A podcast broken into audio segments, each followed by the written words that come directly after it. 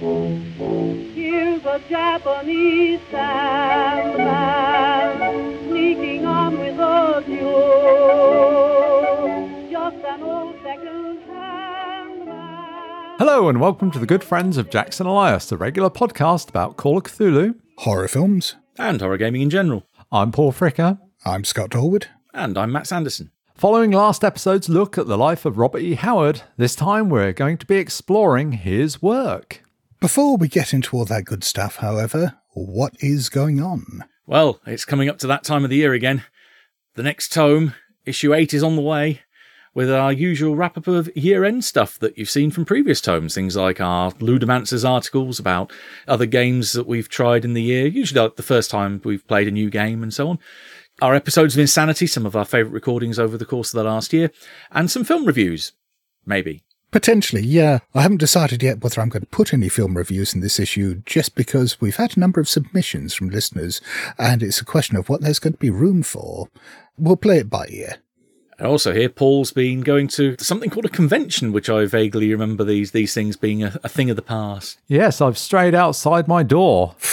there is stuff still out there. It's not a wasteland. In fact, I went all the way to Leamington Spa to the Owlbear and Wizard Staff convention. A curious name, and Lucy commented that surely that can't be a convention. It doesn't have the word con in the name. Do you know why it's called Owlbear and Wizard Staff? It sounds very euphemistic. No, I believe it is the flag of Warwickshire, which has a staff and a bear on it. Where's the owl? No, it's the owl bear and a wizard staff, you see, rather than just bear and staff. Uh-huh. I never pieced that together. There was a pub I used to go to in the West End of London years back, like back in the 80s, called the Baron Staff on Charing Cross Road, and I'd never realised the connection there with the name. It was further confused because the people I went with just for some reason called it the Hairy Giraffe. I remember having to drive up to uh, or through Warwickshire on work business occasionally to go and do some audits. And I remember going past the sign that says like "Welcome to Warwickshire, uh, Shakespeare's County," and it has the bear holding the staff, or at least the outline of it, on the sign. That's it. Yeah, so I got to play um, Barbarians of Lemuria, which I may well mention in the episode at some point because uh, obviously it relates to uh, Conan and so on to some degree. And also to, to uh, run some Cthulhu. I ran Full Fathom 5 and had a chance to sit around in the bar chatting to uh, such luminaries as Dirk the Dice and Blythe from the Grognard Files and Gaz from What Would the Smart Party Do. So it was great to catch up with those guys. Marvellous. Whereas I hear Scott, instead of venturing outside, is taking part in a much more indoor activity over the course of October. I've done nothing for the last couple of years but partake in indoor activities, but yes, this is a return to an annual indoor activity. So, as I mentioned in the last episode, I am doing the October Horror Movie Challenge again this year. We're recording this in advance, but at the time this episode goes out, we should be well and truly stuck into it.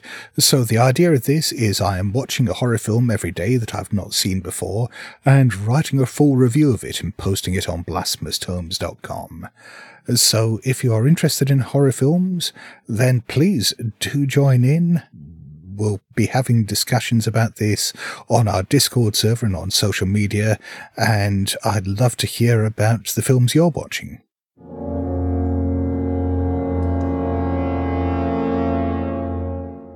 And now on to our main topic Robert E. Howard. So, in our last episode, we spent a bit of time talking about who Robert E. Howard was and the kinds of things that inspired his writing. This time, we're moving on to the writing itself, offering a sort of overview of what it was that he, he created. By necessity, however, this is going to be a very incomplete, highly idiosyncratic discussion. As we've established, Howard despite the fact that he only had really 12 years of a publishing career, was incredibly prolific during that time. Examining any aspect of his work in any kind of detail would require an entire podcast series of its own. Once again, we've drawn upon Blood and Thunder, The Life and Art of Robert E. Howard by Mark Finn, A Means to Freedom, The Letters of H.P. Lovecraft and Robert E. Howard, edited by S.T. Joshi, and Nameless Cults, The Cthulhu Mythos Fiction of Robert E. Howard, edited by Robert M. Price. Let's take a look at what did Robert E. Howard write? Well, the obvious thing, Conan. But he wrote other things too, right? He did.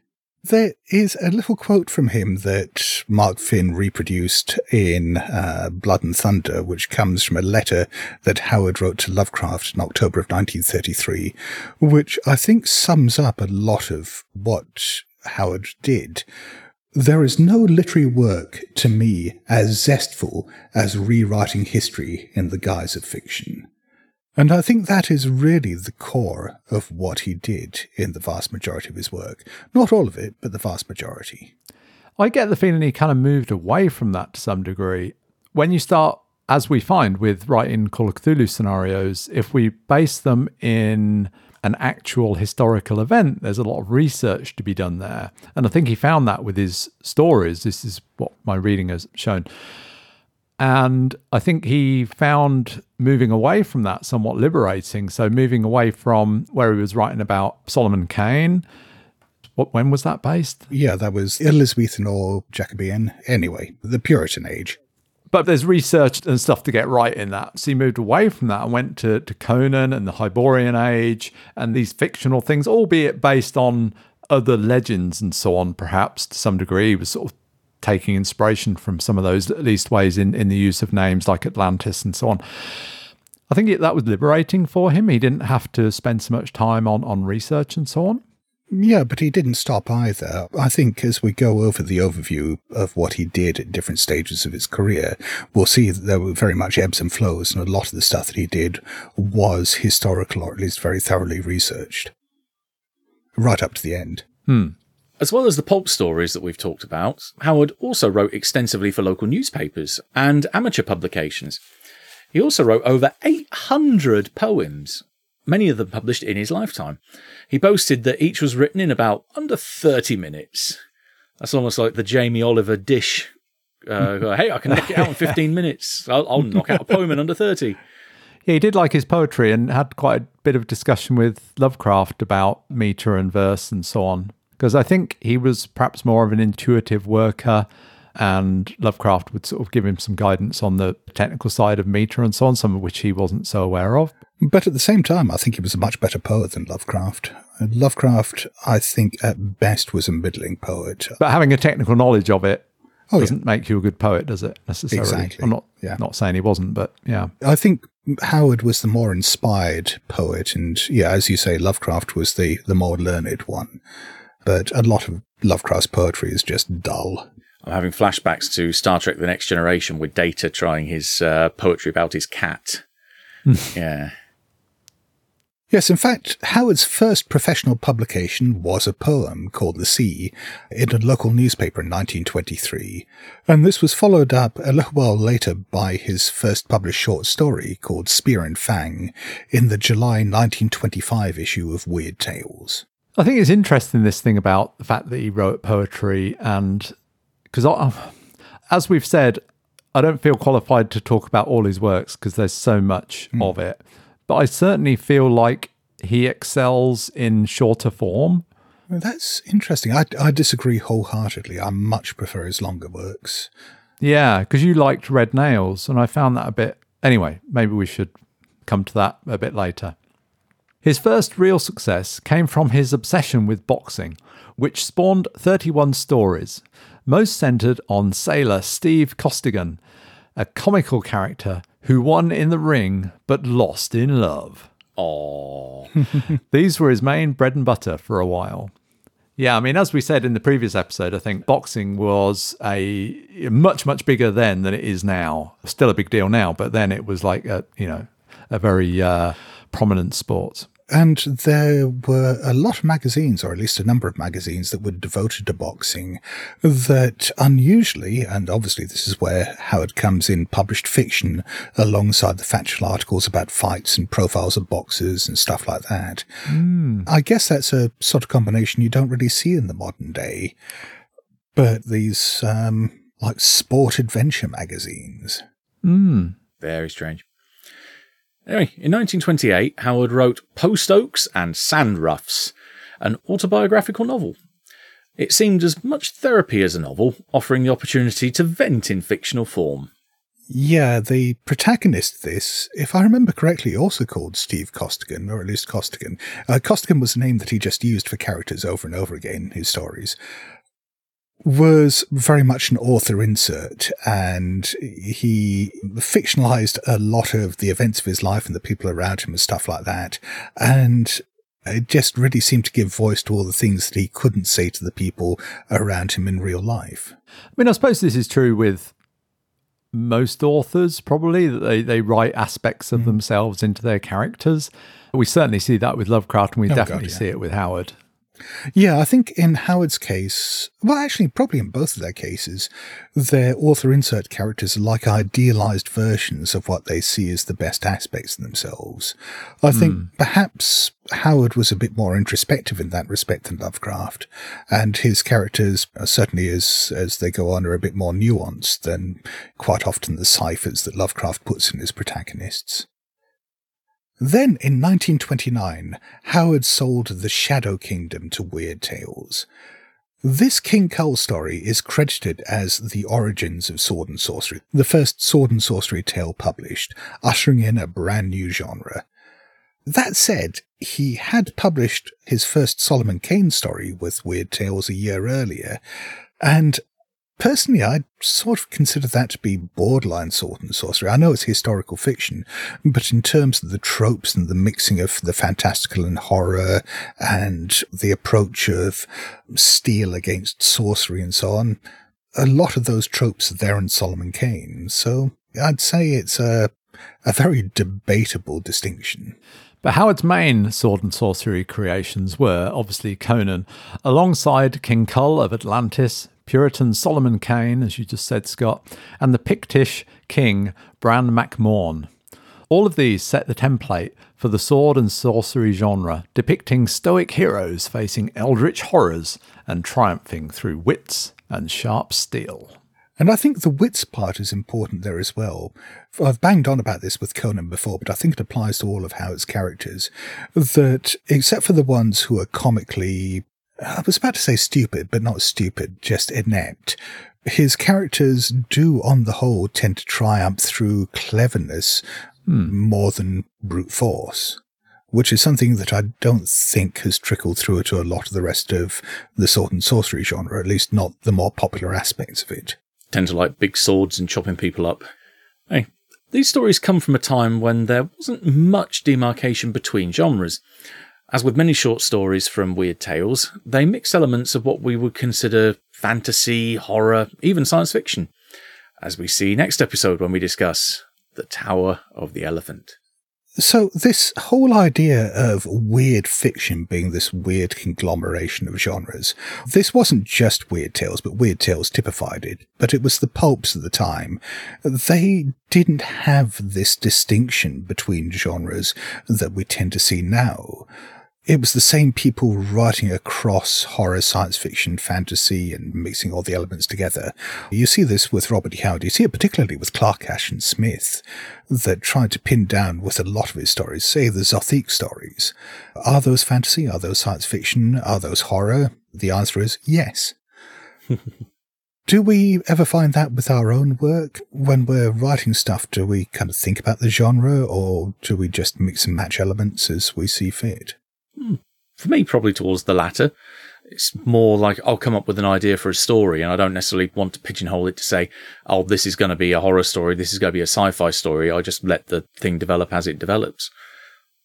But I generally tend to tinge towards horror with most things anyway. I don't do a fluffy, happy unicorns or elves walking around and very fantastical things like that. I tend to tend to put things on a dark slant just because that's how I like my fiction. That seems to be the flavour of most of the weird tales that I'm aware of, though. They have that sort of dark side to them, that sort of mm. horror elements and so on, whether it's sword and sorcery or it's gothic horror or you know, whatever it is, it's still got that sort of macabre edge to it.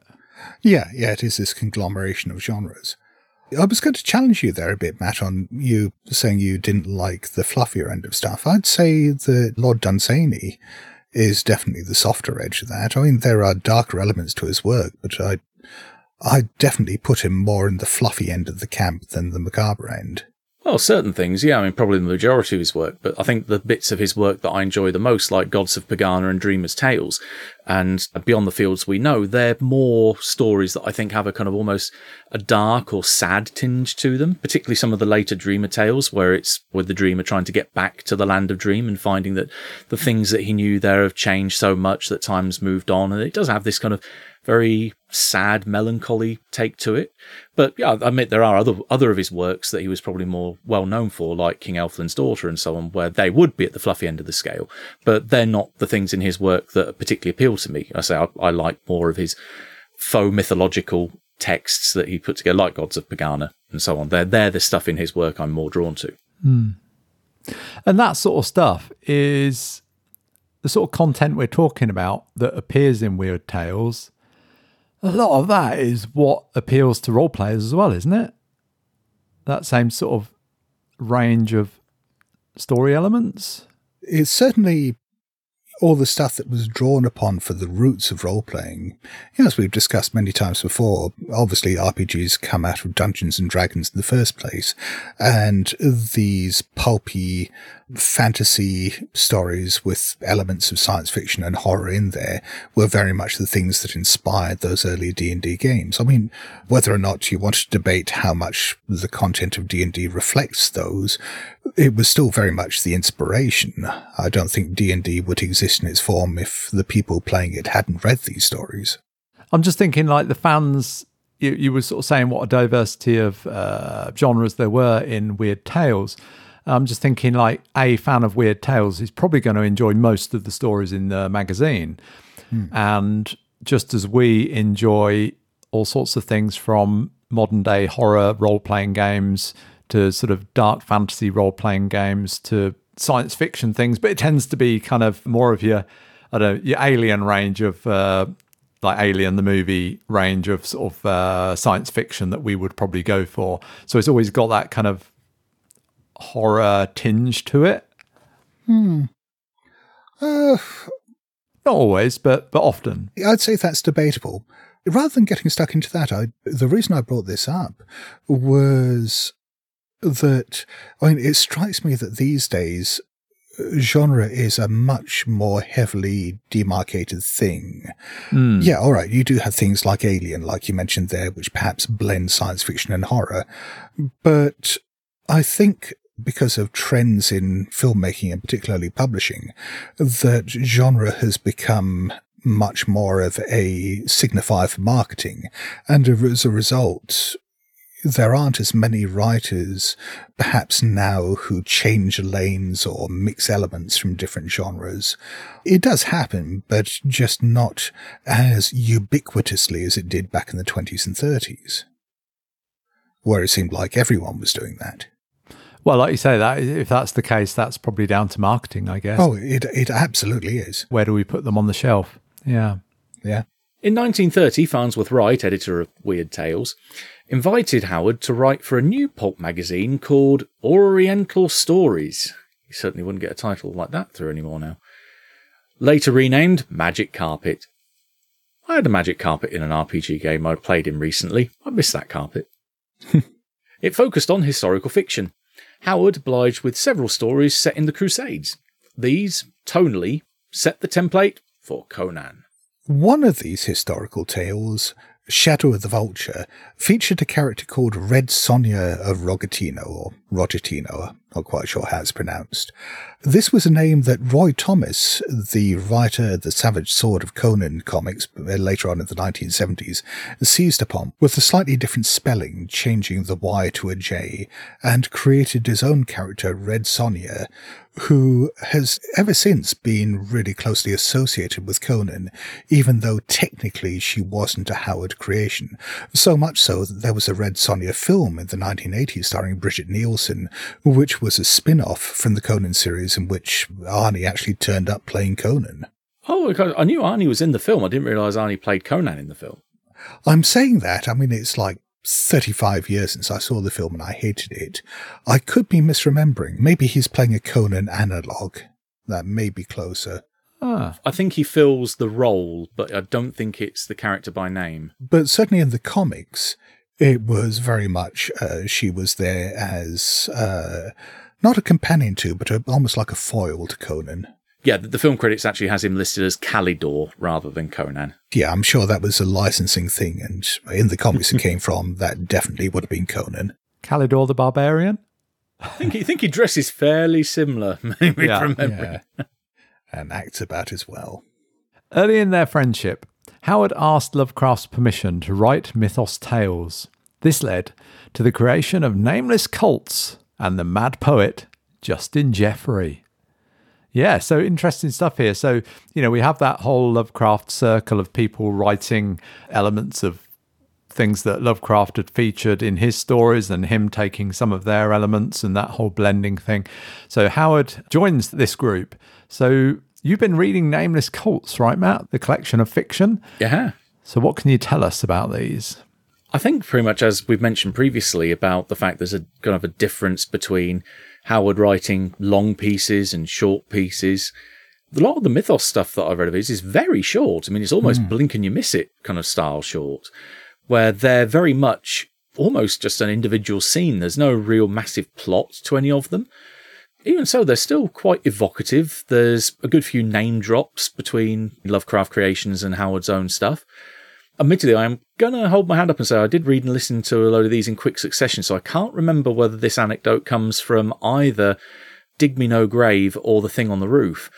But the main character, almost like the narrator type character, is berated by the obvious Yoldi NPC steeped in mythos knowledge that basically berates the Howard stand-in as being, oh, you should, I, I could have read the Necronomicon. Like, you don't, you know nothing about the Black Cities of Relay.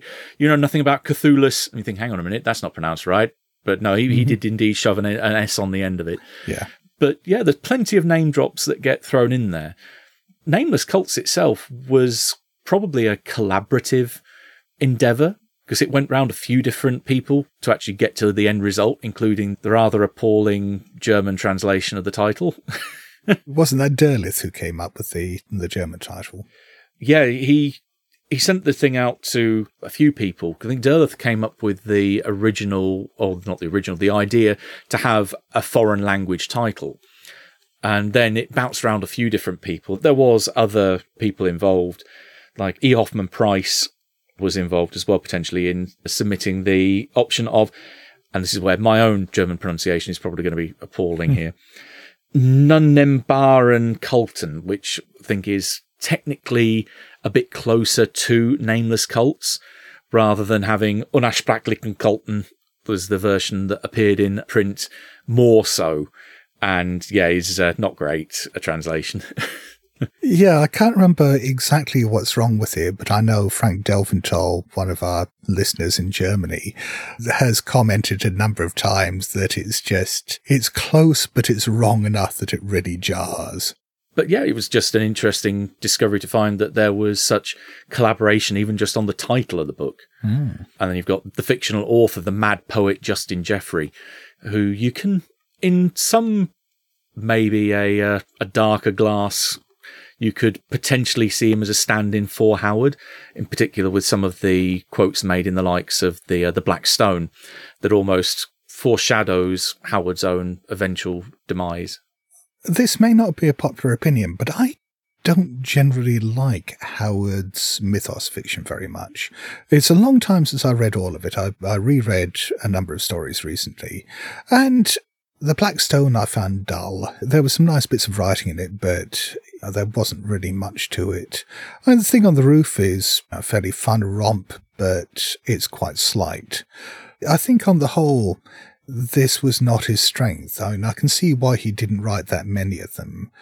I mean, he wrote a number of horror stories that weren't part of the mythos, and I, some of those I'd say are better. We'll come to one later on.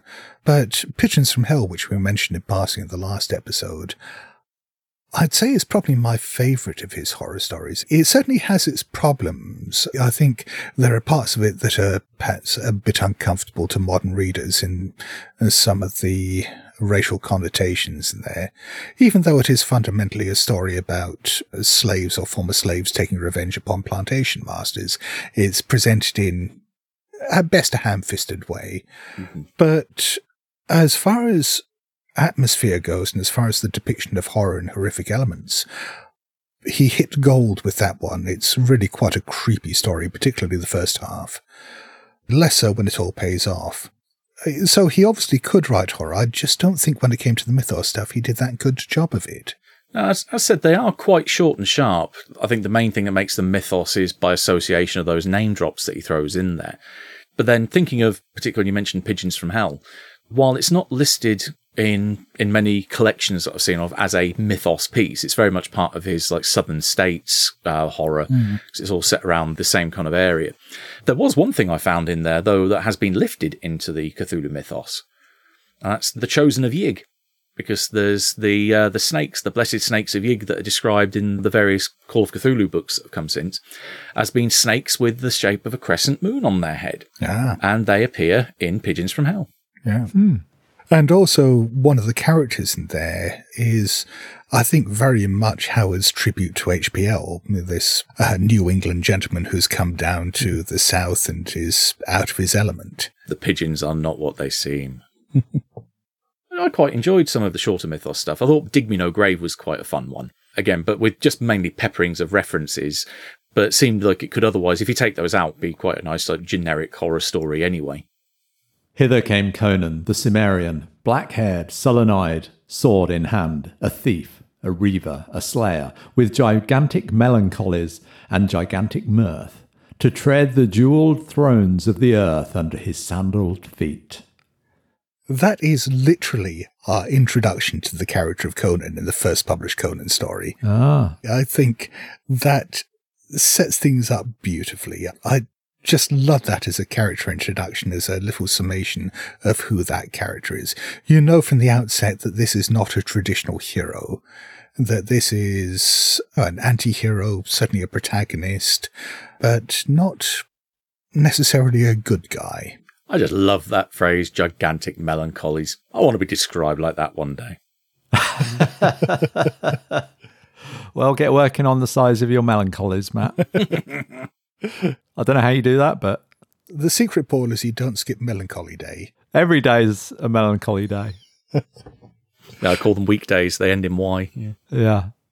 So, in the early 1930s, Robert E. Howard started working on a new character, Conan the Cimmerian, inspired by all of these larger than life characters that he had met in Texas. Farnsworth Wright dubbed the character Conan the Barbarian, a moniker that stuck. The Hyborian Age of Conan was conceived as a long lost period of history some 12,000 years ago. This gave Howard the chance to play with historical tropes without having to adhere to actual history. Lazy get out clause. Well, it's not that lazy because he did actually write his own history of the Hyborian Age, this 10,000 word essay that spells out a lot of the pieces that he would then bring into the stories. I mean, there's a lot of stuff that he didn't then use in the stories, but I think it helped him crystallize in his mind what the setting was. And this, I think, goes against some of the ideas of sword and sorcery as being this setting where people just make stuff up as they need it. Here, he did actually plan a fair bit of it in advance. But from what I've read, this may have been at the instigation of Farnsworth Wright. I'm really not sure. It seems almost not counterproductive, but definitely an- antithetical to have a setting Bible for a guy who deliberately started writing stories that didn't require such material. well, I don't think that he did this because he wanted to get away from history. I think it was because he wanted to create his own history. Hmm. but he didn't have to research it, he could create it. But I'd argue that he did so much general reading about history anyway, just for his own intellectual edification, that I don't think research was necessarily a great burden to him. The first Conan story was a reworking of a King Kull novella, By This Axe I Rule! Exclamation mark. Renamed The Phoenix on the Sword. Hmm, I think I prefer the first title. But it was an instant hit anyway. Howard actually only wrote Conan for a fairly small part of his career. He wrote all the Conan stories over the course of about three years. By the time 1935 rolled around, he told Clark Ashton Smith in a letter that he was finished with the character, that he'd done everything that he wanted to with Conan. Though this may have been at least partly precipitated by financial problems at Weird Tales. They'd fallen behind on payments to Howard, and they owed him, I think at this stage it was about $800. And by the time he died and his father was chasing Farnsworth Wright for, for all these outstanding payments, it was well over $1,000. Yeah, that's going to be quite a sum at the time. Hmm. In his last years, Howard wrote adventure stories about Francis X. Gordon, known as El Borak, the Swift, for Top Notch magazine. How good was that magazine? Middling quality. Who knows? Gordon was a Texan gunslinger turned soldier of fortune in Afghanistan. Howard saw parallels with the Texas oil boom in the history of the area, and the stories are pretty anti imperialist. Hmm. Howard mainly wrote westerns at this time, including serious, comedy, and horror pieces. Comedy westerns, there's a combination. Blazing Saddles. Yeah, I was, I was thinking as a Cactus Jack Slay, or uh, and I think another title in the US, The Villain, but not a genre I've seen, personally, not one I've seen mixed too well before, but hey ho. His vampire story, The Horror from the Mound, was the first weird western initiating another subgenre. He's quite good at doing that. As we mentioned in the last year's episode on the Weird West. That's episodes 192 and 193. I read this story for the first time a couple of weeks back, and it's quite a pacey, dark little story. It's fairly simple. Someone discovering this uh, forgotten tomb that has got a vampire buried in it, and there's a Mexican man living on the land who tries to warn him not to monkey around with it, and obviously tragedy ensues. But it was this mixing of the supernatural elements in the Western that hadn't really been done before in that way. It's certainly, I'd say, a lot more straightforward than a lot of the weird Western stuff that's come after that. I mean, it's, uh, for a start, I don't think it's that weird, but it is notable as the beginning of, uh, of that genre. I mean, we're talking about the different genres he wrote in. I think at the bottom of it, he was just looking to make money a lot of the time. I think he would turn his hand to whatever he thought would sell or whatever people asked him to write. He says, uh, one quote, I am a simple working man who took up writing because it offers an escape from back breaking drudgery. So, uh, you know, he'd rather sit at his desk and uh, write stories, whatever they might be, to earn a dollar than, than something else. I wholeheartedly empathise with the man. I agree with that, but at the same time, I don't think he would have had the the patience or the enthusiasm to develop his craft and to do the reading necessary to pick up all the details that he incorporated into his work if he didn't have a passion for it at the same time. I don't think he arbitrarily thought, oh, writing, that's going to be easy. He turned it into a career because he was good at it and because he was driven to do it. But I don't hmm. think it was a purely cynical, cold, calculating choice. No, but I think he rails against the idea that it's some kind of form of high art hmm. Oh, yeah. or that he was, you know, in contrast to Lovecraft. I think we might have talked about this last time, but hmm. in contrast to Lovecraft, who was very fussy, I don't know if, if that's the right word, about his, his work and about getting it right and about getting the true version of it and distilling it. And, you know, I get the impression would spend hours and hours like revising things, whereas I get the impression Howard would bang it out and there you go, wham bam, thank you, man. And, and it would be great, but I don't know how much time you put into revisions and so on. A lot, apparently, yeah. Uh, this is something that comes up in the Finn biography. Does it? Right. I mean, it depended very much on how well the story had gone in the first place, but he would quite often rewrite stories entirely two, three times, maybe more. Sometimes that was a commercial decision. If he'd had a story that had failed or that had come back from an editor, he'd rewrite it according to what he thought would make it palatable for that or another market. Sometimes Yeah. he would rewrite a story to change it, as he did with the um, the Cole story, to make it for a different character and to cannibalize the elements of it and turn it into something new. But even then, he would still, even with the stories that he was selling directly to Weird Tales, he would go through multiple drafts. So I don't think he was cavalier about it at all. Hmm. So most of the westerns that Howard wrote had contemporary settings, especially the misadventures of Breckenridge Elkins, who was a hapless bear-like young man with a demanding family who always wanted him to do something remarkable or something strange. This gave Howard the excuse to write the kinds of tall tales that he'd grown up hearing from the, the frontiersmen around him, and these are told primarily for comic effect. He took a number of the stories and stitched them together into a novel, which was titled A Gent from Bear Creek. This ended up being his first publication in book form. Sadly, however, as with Lovecraft, he didn't live to see that book published. Yeah, because Lovecraft, I think, shortly before his death, had managed to sell The Shadow of Innsmouth as a small book.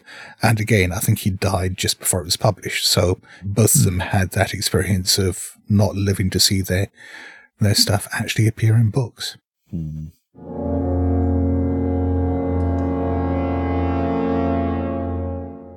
Now let's take a look at Robert E. Howard's legacy. So in 1946, Arkham House published a sampler of Howard's work entitled Skullface and Others.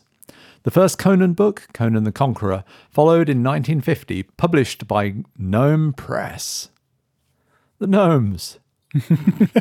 It's just such a twee little name for the publishing company that would make Conan famous, or at least start out making Conan famous. Did Conan ever meet any gnomes? Don't know, but I can't imagine the gnomes would have come off very well. No. I could picture Arnie going through someone's front garden and accidentally crushing a few garden ornaments with his big old feet. Gnome Press hired L. Sprague de Camp to edit the remaining Conan stories. Uh oh, I remember this bit. he opted to rewrite and expand them, making them his own. This included completing a number of story fragments, much as Derleth had done with Lovecraft. Yeah, and I, I hear there's definitely some uh, groans and cries at this moment mentioning these revisions because I understand they were quite divisive. I mean, I guess we've got to bear in mind that these were, I mean, fans of the original authors, and Howard and Lovecraft are both pretty exceptional writers, I think. And it's not easy to find somebody to pick up their legacy and actually finish off these stories, these uh, unfinished fragments. I'd say that's a big difference between Derleth and De Camp here, though, in that Derleth was a fan. He was a fan of all the Weird Tales writers, particularly of Lovecraft, and he created Arkham House out of fandom. L. Sprague de Camp had been hired by Gnome Press as an editor to do this, and as we'll see as this section goes on, he was actually pretty dismissive of Howard. He didn't think Howard was a very good writer. He was willing to make money out of him, but he was actually pretty unpleasant towards Howard as a creator. Oh, okay. His approach was far more of a cynical commercial one than the fanboy enthusiasm of Derleth. Hmm. Makes sense. When Gnome Press hit financial difficulties in the late 60s, De Camp took over the copyright for Conan and then teamed up with Lin Carter to expand the line. These new paperbacks, published by Lancer, had covers by Frank Frazetta, and they sold millions. This is the point at which Conan goes from being a cult character remembered from the pulps, surviving in some book form, to becoming a pop culture phenomenon. I mean, I would put that down more to Frazetta than to uh, to Camp or Carter. Yeah. Looking at Frazetta's covers, they must have shifted a lot of units. Yeah. Because uh, I don't think anybody equals Frazetta for, for fantasy artwork, personally. Yeah, I don't think you're wrong there. Certainly, I don't think it would have been anywhere near as popular without those. But at the same No. time, for all I dislike what De Camp and Carter did uh, with Conan, with Robert E. Howard's work, they certainly did more than anyone else to popularize them as well. As we'll see in a moment, they obviously had a vested interest because this made them lots of money. But at the same time, I don't think we'd be having this conversation about Robert E. Howard and Conan at the moment if it weren't for them. While De Camp made his money from Conan, He was often derisive of Howard, calling his work hasty and juvenile. His biographical insights about Howard mainly came from E. Hoffman Price, who had met Howard once and became the source of many inaccurate myths about the man. De Camp even ended up writing a biography of Howard, which had a lot of cod Freudian insights into his character. I think for a long time, while people were still making money out of Conan and spinning off comics and films, as we'll come to in a moment, it was trendy for a long time to sort of shit on Howard as a writer. Hmm my first exposure to Conan was reading these DeCamp and Carter uh, paperbacks. I certainly enjoyed them as a as a teenager, but it was a revelation years later when Del Rey started putting out the original Conan stories at how much fucking better they were. In the 1970s, Marvel Comics produced The Mighty Sword of Conan from Roy Thomas and Barry Windsor Smith. Well, I think that should be the Savage Sword of Conan. Like De Camp, they expanded greatly on Howard's work. While many of the comics were based on Howard's stories, their more brutish depiction of Conan set the template for the films to come. I do actually like these comics. I've got a number of the big collections of them. They were published in uh, telephone book sized collections by Marvel some time back. The original comics were in black and white, uh, which I think works really well. There have been colorized versions put out since they were quite groundbreaking. Apart from anything else, Marvel, at this stage, I think particularly for these publications, skirted around the comics code so they could bring in a lot of the darker elements of the stories which would be banned otherwise by publishing them as magazines rather than comics. I guess they really kind of broke the mold in comics for the time and laid a lot of the groundwork for the more mature comics that would come sometime after. Yeah, and I think brought a lot of people into Conan. I know mm. Andy, who um, does our Christmas card illustrations, was a big fan of the comics, I guess, back in the 70s. And that, when I talked to him about Conan, that's kind of what his reference point often is.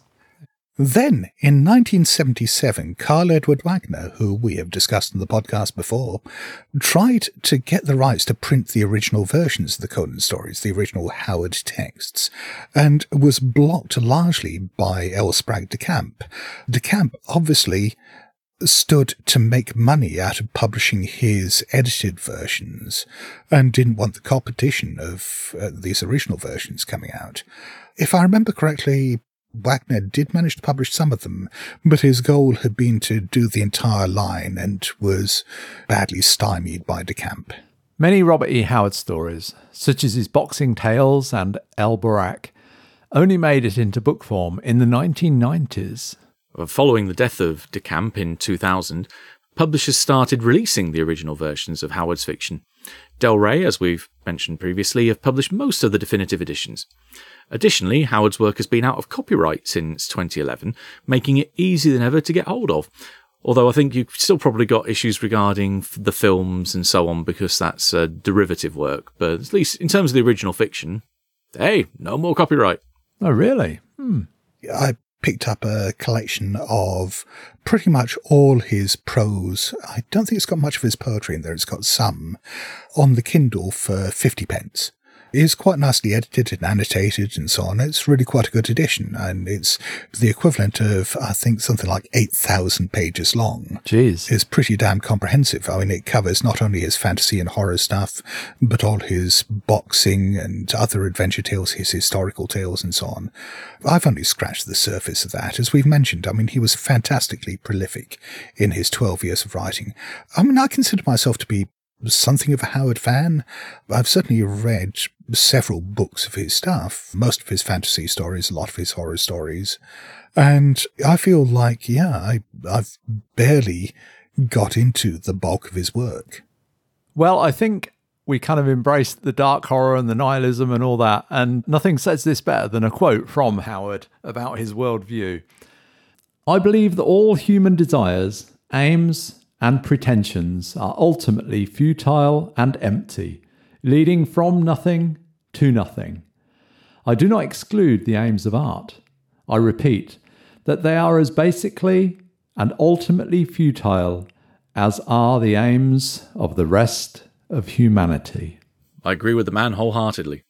and in that, I think he shares a lot of the same sort of feelings with Lovecraft. I think in that that they both sort of felt that life was ultimately, I don't know if meaningless is the right phrase, but futile. That we give humanity great importance, but we give it that importance mistakenly. And I was reading a book recently by De Bono, and he's saying Edward De Bono, and he's saying uh, this is a, another great quote: "Life is just a holiday from non-existence. you you don't exist, and then you have your life." And then you don't exist again, and Yeah. it's just like a, you know, you're just on vacation for a bit. So just enjoy it. Yeah, nice place to visit, but wouldn't want to stay there. Well, you don't have any choice. You don't get to stay. That's dangerously close to what's referred to as cheerful nihilism. but I'd say one difference between Lovecraft's nihilism and the nihilism expressed by Robert E. Howard is I think there's a misanthropy at the heart of Lovecraft's nihilism. It is very intellectualized, but fundamentally, I think a lot of it comes out of I don't want to say hate, but certainly disgust with life and the world around him and this general sense of everything not being as pure and as aesthetically pleasing as Lovecraft would have liked. With Howard, I think a lot of it, and this is one person's opinion based on reading about him and reading some of his work. But with Howard, I see it far more as being rooted in just good old fashioned depression. Hmm. He might have intellectualized it, but I think that chronic depression makes it very difficult for you to see meaning in the world. And I, uh, I don't think it's too fanciful to say that Howard had chronic depression. I mean, it ties in with what all his friends said about him. And I mean, obviously he did commit suicide. I see this certainly reflected in his work. And that nihilism you just spoke about there, yeah, I mean, certainly when I'm going through bouts of depression, that's exactly how I feel about, well, everything. I think both Lovecraft and Howard, you know, when I think about them, I sort of think, what would it be like to spend the evening in their company? And I think they'd both be good fun because I think this hmm. perception of Lovecraft as a very downbeat, dour character is not what's portrayed by people when they met him. You know, he was quite an ebullient character and quite personable and uh, seemed to be like the the center of attention when when he sometimes sort of met up with a, a group of writers or whatever. Um, so I think he would be good fun to spend the time with. But I think with Lovecraft, you'd sit around, you'd drink some tea, you'd maybe eat some ice cream, and you'd you'd chat, and he'd tell some entertaining tales, and uh, it'd be kind of fun. With Howard, I, I kind of feel like after a while. You'd go outside, you'd shoot some cans off the fence with a gun, and you'd uh, you'd come in, you'd arm wrestle, and uh, you'd have a few beers, and Head down to the ice house for a boxing match. yeah, I've only got one problem with that image of Lovecraft you described, and that's I can't picture him eating ice cream. I always picture him eating beans and crackers. oh no, no, he ate quite a lot of ice cream. He very much liked ice cream. Oh, okay. There's a picture of him from his days in New York when he was living with Sonia Greene, well, married to Sonia Greene. She, I think, for the first time in his life, made sure that he was properly fed, and he ballooned up. I mean, he, he looks pretty damn chubby in that picture. Hmm. And I think a lot of that was, yeah, ice cream. It's one of the few times I can think of that, uh, again, in that similar kind of period, that you see him actually smile in a photo. Those face muscles did work after all. Yeah. But going back to the remit of this podcast as being a Call of Cthulhu podcast, I'd say that if you're looking for inspiration in Robert E. Howard for your Call of Cthulhu games, there's plenty to be found. It's not always going to necessarily be in the places that you think, however. I don't think that on the whole, his mythos fiction is going to give you a lot to play with in your Call of Cthulhu games. I mean, they may give you a few images and locations and NPCs, but on the whole, I don't think they're as playable or as inspirational as a lot of the other mythos fiction we've talked about. But on the other hand, particularly for pulp games, I think a lot of the more adventurous stuff that he's got in there, even the more comical stuff, is going to be things that you can draw upon for your games. And there's plenty of great character stuff that you can use, plenty of interesting locations. I think his work is ripe for Call of Cthulhu, just not perversely his Cthulhu stuff. I think there's there's definitely little kernels of inspiration you can pull from it, like particularly the closing passages of the Black Stone, for example, where he's describing these massive constructions and citadels and so on that are now buried within the mountains that people see them as mountains now and hills but they are actually something is buried underneath them. Kind of harking back to lovecraft's idea of the subterranean worlds and so on though passages like that are quite evocative and that they can certainly help to inspire certain things for your own mythos fiction. Again mentioning the um, dig me no grave story that you've got an archetypal sorcerer there with a devious plan to come back. That yeah, again these little kernels of things i think you could probably riff off them wholesale but you can certainly find stuff that i think would inspire you but it's a, a very fairly limited range of what's there because just because those stories are so sharp and short that they don't have the breadth of what you'd find potentially with things like lovecraft's mythos work how about you paul is there anything you've come across in your howard readings that you thought might inspire you for call of cthulhu not particularly. No, I'm more inspired by this kind of sword and sorcery stuff in, in terms of sword and sorcery gaming, really. Well, good job. We're going to be looking at a sword and sorcery story of his next. Well, indeed. Thank you. You're listening to The Good Friends of Jackson Elias. You can find show notes for this episode at blasphemoustomes.com, where you'll also find all our social media links. We have t shirts and other merchandising available at our Redbubble store. If you're enjoying this show, please consider backing us at patreon.com forward slash good friends of Jackson Elias. Thank you for listening. Well, it is that time once again when we would like to say thank you to people. First of all, thank you to you for listening to this episode and we hope other episodes. Thank you to anyone who has ever backed us on Patreon at any stage. And we have a few new people to thank by name. Starting off with a thanks to McAfee. And also thanks go out to the singular Alex Writes Loud. And thank you very much to the wonderfully named A Grotesque Joke. And finally, thanks to Hermes Trismegistus. And before we go, we'd just like to say that if you are enjoying the Good Friends of Jackson Elias and you think you know other people out there who would enjoy the podcast, but perhaps haven't been exposed to us yet, then if you can find it in your heart to let them know by posting on social media, telling them in person, slipping unsigned notes under their doors or wrapped around bricks thrown through their windows. No, actually, no, don't do that last one then. That'd be counterproductive. But if you can share the good word of Jackson with them, we would be eternally grateful. And when we say eternally, we mean it. Although there's no way I'm going to be exposing myself for anyone. Good. Is that because of the court order? Maybe. Okay, well, that wraps up our discussion of uh, Robert E. Howard. Join us next time for a, a, discussion about one of his stories, perhaps one of his best. We will discuss, but uh, The Tower of the Elephant, we're going to be storming that one. So until then, it's a goodbye from me. Cheerio from me. And farewell from me. Hello? blasphemousTomes.com.